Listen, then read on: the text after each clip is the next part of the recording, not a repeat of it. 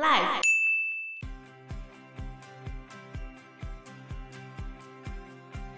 我此番赴死，正为回答革命所谓何事。革命是为天下人造一个风雨不侵的家，给孩子一个宁静温和的世界。纵使这些被奴役久了的人已经麻木，不知宁静温和为何物。我此番赴死，是为革命。死并非不足惧，亦并非不足惜。但牺牲之快、之烈、之价值，竟让我在这一刻自心底喜极而泣。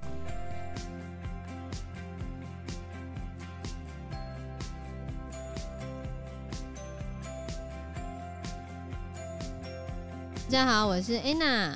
我是 Fana，我是 Joe。然后二十二岁那一年，秋瑾就生下他的长子，再过四年之后又生了他的女儿。啊，后来他先生在一九零三年，也就是秋瑾几岁啊？二十八岁那一年，拿钱去买了一个官， 买一个官，对啊哎，清朝的时候可以买官、啊，捐官啊。捐钱就可以拿个官。 然后他就跑去北京当官嘛。啊，接下来就出现事情啊了，他们婚姻要产生裂痕了。一九零三年的时候，那秋瑾又跟另外一个女生叫做吴知英，他们两个结拜，结拜，结拜就是结拜姐妹这样子啊。结拜又怎样？等一下，这个吴知英会有很大的影响，我们等一下再来讲这件事情。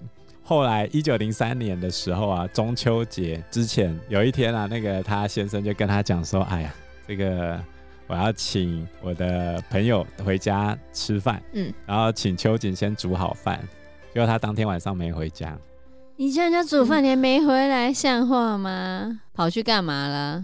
跑去酒楼喝酒玩妹妹啊，喝喝花酒是吧？ 傻眼，然后回对家啊秋瑾已经气爆啊！回家就发火了，就吵架了。吵架完之后呢，这个秋瑾就穿着男装去戏院看戏，因为当时候清朝的女生是不能离开家里去戏院看戏的。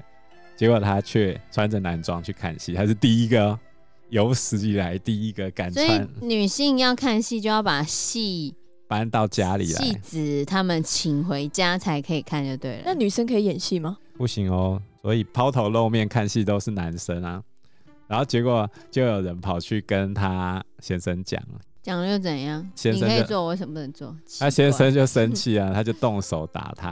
哈打老婆不行不行，哦，好惨，怎么嫁可以给这样？嫁给不喜欢的人还要被打，对啊，然后，一九零四年夏天，她就不顾丈夫反对，把自己的首饰全部卖掉，然后丢下她的孩子。这时候，她的结义姐妹就是吴英之的嘛，就赞助她，真的哦、她就绕跑，不是也不是绕跑，就是她就跑去日本留学了，他不顾他的小孩哦，对吧？生气啊！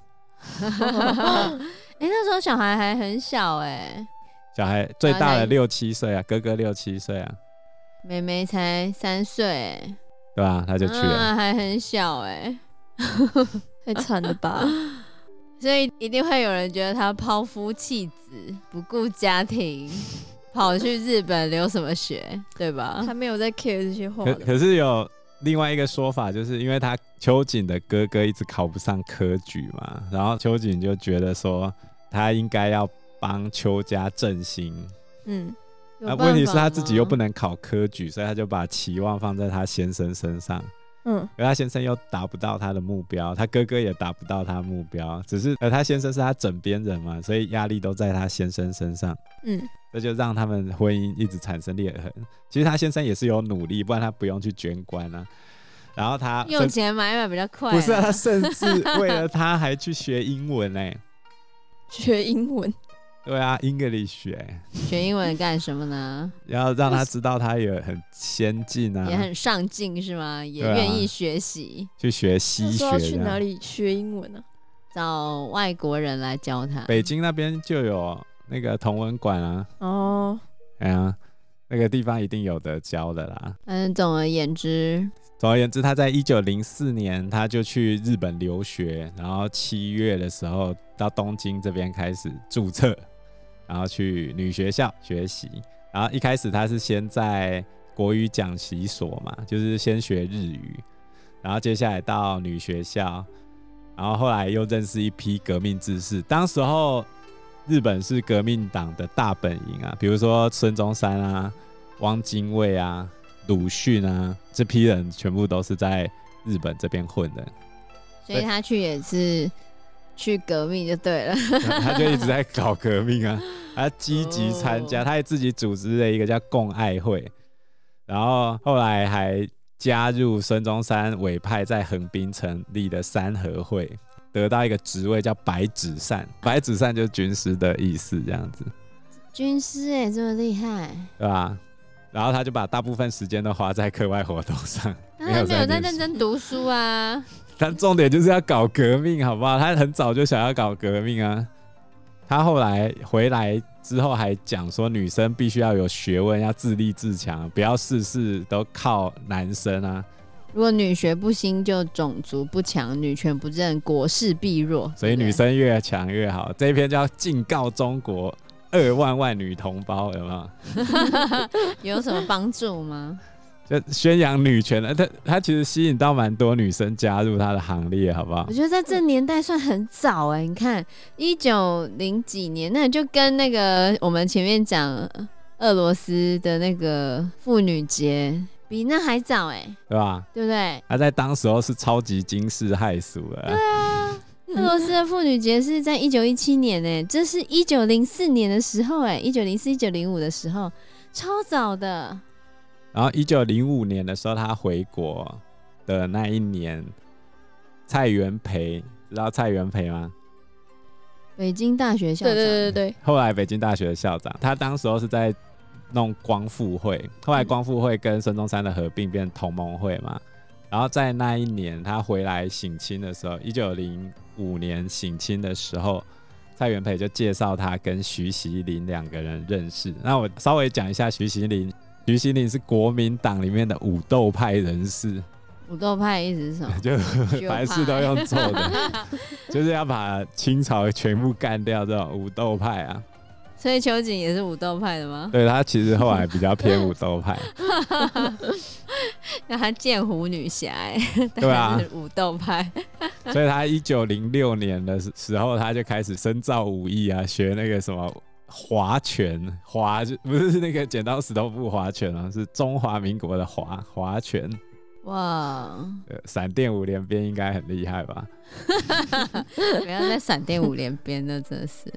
后来一九零六年的时候，日本因为是很多革命军的大本营嘛，嗯，清朝政府就跟日本说：“你们给我处理一下这些革命分子啊。”然后日本后来就通过一个叫《清国留日学生取缔规则》，结果秋瑾一看到“取缔”两个字就抓狂了。 取缔哦，可是日本的日文的取缔跟中文的取缔的意思有 一样。有人就跟他讲日文的“取缔”就不是那个意思啊，他就不管了，他就开始号召等。下日文的取缔是什么意思？比如说日本的社长，就是公司的社长，叫做代表取缔役，就是汉字叫代表取缔役，役是那个兵役的役， 嗯，所以取缔的意思就不是我们那种。简单来说，这个取缔规则就是管理办法啦，哦，就是清国留学留日学生管理办法。对啊，那公布了这个管理办法也还好啊。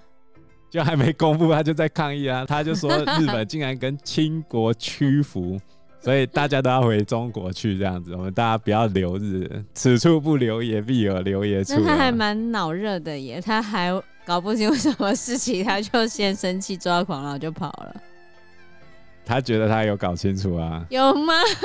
并没有，这样没有啊，嗯，然后当时候留日学生就分两派嘛，就一派觉得呃先看看那个规则长怎样再说嘛，对啊急，什么呢？我也是这样觉 得。然后秋瑾啊，就在回来的前几天，他就对着所有这个大家要回去的人，拿他拿出一把刀，有没有？就插在桌子上，抢。他说：“这一次回去谁敢跟清朝供出我们这些人，吃老娘一刀？ 呃，翻译成白话文就这样子，是这样吗？你讲的太 over 了吧，根本就不是这样说 的他吧？就是这样说的好不好？乱啊、那他说文言他原文文言文是怎么说的？我还讲一下原文：如有人回到祖国投降蛮虏，卖友求荣，欺压汉人，吃我一刀。 好像真的有吃我一刀，没有说吃老娘一刀啦。啊，哦差不多意思啊，差不多意思。嗯，反正就当时候群情激愤嘛，那时候又有另外一个革命党的宣传者叫做陈天华，嗯，呃，就管理规则的这一段时间，他跑去自杀。可是他自杀的时候，他其实有留一篇文章说他不是为了这件事情，是因为他觉得革命的时机还不成熟，大家却误解自由，一哄而起，然后利用一些黑道啊，利用外国人啊，不能接受，他最后就自杀。可是秋瑾认为他是为了这个管理规则， 而自杀，呃，我觉得中间大家好像误会很多的感觉。对啊，然后最后还有另外一个版本说他是拿着刀去威胁鲁迅，太夸张了，谣言越传越 over 了。反正就很多版本这样子。不过就考证来说，鲁迅当时候应该是不在场啊。所以他不太可能拿着刀去威胁鲁迅。不过他有讲过那句话，因为其实蛮多人有听到他呛大家吃我一刀这 样。哦，然后后来他回到中国之后，就去徐锡麟开办的体育会，然后后来又有一个大通学堂教授射击跟武术啊，射击耶，对吧？枪的那个射击对对啊，对对对对，武术哎，对啊，这么强所以所欸以课本女上，侠啊， 所以他课本上那张图不是手上拿一把小刀吗？哦，这样拍照让你知道我是女侠。她应该拿长剑啊， 拿小刀有点小。然后后来又出版《中国女报》，因为他最后是在一九零七年被捕嘛。一九零七年的年初，他创办《中国女报》，然后他为了《中国女报》这件事情，他有回家去想要拿钱，结果就在拿完钱之后。他就发表一篇文章，就是公开宣布他跟他家人断绝关系，因为我老公太废 了。然后其实她骂她老公是在留日的那一段时间，因为她其实中间经费就断绝，然后就不断的写信骂她老公，就说这你为什家么不伙给我钱？ 是这样吗？ 废物之类的，然后就越骂越凶啊。但是有一个说法是她为了怕连累家人， 好的说法是吗？不是啊、我觉得很有可能啊，因为你自己算时间嘛，一九零五、一九零六、一九零七，她被捕嘛，所以嗯，他跟徐新林合作要搞革命，而且又是武斗派，他一定知道失败的几率非常高啊。哦，知道可能会死。那对他而言最重要的是什么？是小孩，那一定要保她老公嘛。唯一的方法就是我已经跟我老公一点关系都没有嘛，所以他从日本的时候开始铺梗嘛。是胡大吗？你确定他是这样演的吗？我觉得啊就是这样啦，哦，他又不是白 痴，他只是脑热而已啊。好可吗是他脑热的那个感觉，就觉得他很多事热情都血，搞好不好？太你不清觉得楚很热血吗？大哥没有输这样的那种感觉。就输了死了？然后接下来，一九零七年的时候，徐锡麟就让他变成那个大同学堂的校长，因为当时候徐锡麟在一九零七年准备在安徽这边起义，然后在七月的时候要发动嘛，结果被密告起义失败，然后起义失败就算了，底下的人竟然把秋瑾给供出来，因为他们两个本来要同时，秋瑾在浙江嘛，然后徐锡麟在安徽这边要起义，嗯结果秋瑾被供出来，被供出来之后，大同学堂的人怎么办呢？就去跟秋瑾说：“那你赶快跑。跑得掉吗？”秋瑾说：“我不要跑。嗯，”秋瑾就说：“中国女性都还没有为革命流过血，我当第一个。革命要流血才会成功啊！”哼，然后他就让底下人全部跑掉。然后浙江巡抚叫做张成阳，就是张之洞的叔父，知道之后就找绍兴的知府，然后还有另外一个县令叫李中岳去查封大同学堂。可是李中岳他是比较同情这些人的。啊，所以后来调查的时候，李中岳他就寥寥草草就说，嗯，查无实证啊，没有怎样，比就不想要抓他就对了。只是后来他们还是被抓起来，就是最后被抓的时候，总共是被抓了八个学生，加上秋瑾嘛。哦，然后有人绕跑的时候在河下溺死，然后有人翻墙 跌死，然后里面有几支枪、几个子弹，可问题是他们什么都还没做啊。然后所可以是李你什么都还没做之前就可以把人家抓去，然后把人家杀掉吗？所以李宗岳的意思就是，你现在没有证据，没有口供，你为什么要抓他们？然后后来张晨阳他们就没有办法嘛，啊，就叫那个李宗岳再去审问啊。啊，李宗岳晚上的时候就把秋瑾找出来问口供啊，其实也没有刑求他，他就帮他准备一个椅子让他坐在那边，然后就叫他写口供，他、就给他一张纸啊，然后秋瑾就写七个字而已，秋风秋雨愁煞人，他啊就这样写。好文青哦。 然后他本来就文青啊。 后来张晨阳他们就要求李宗岳要杀掉邱瑾，要砍头，但是这在当时候社会是非常严重的一件事情。为什么？因为女生是不砍头的，那女生是要怎样？女生要留全尸，为什么？就习惯啊，传统社会的习俗就是这样，女生就是全尸啊，顶多叫你吊死啊，哦，他不，会砍你头。嗯，可是他却被公开的处刑砍头，而、他最后唯一的要求就是他不要脱衣服。为什么要脱衣服？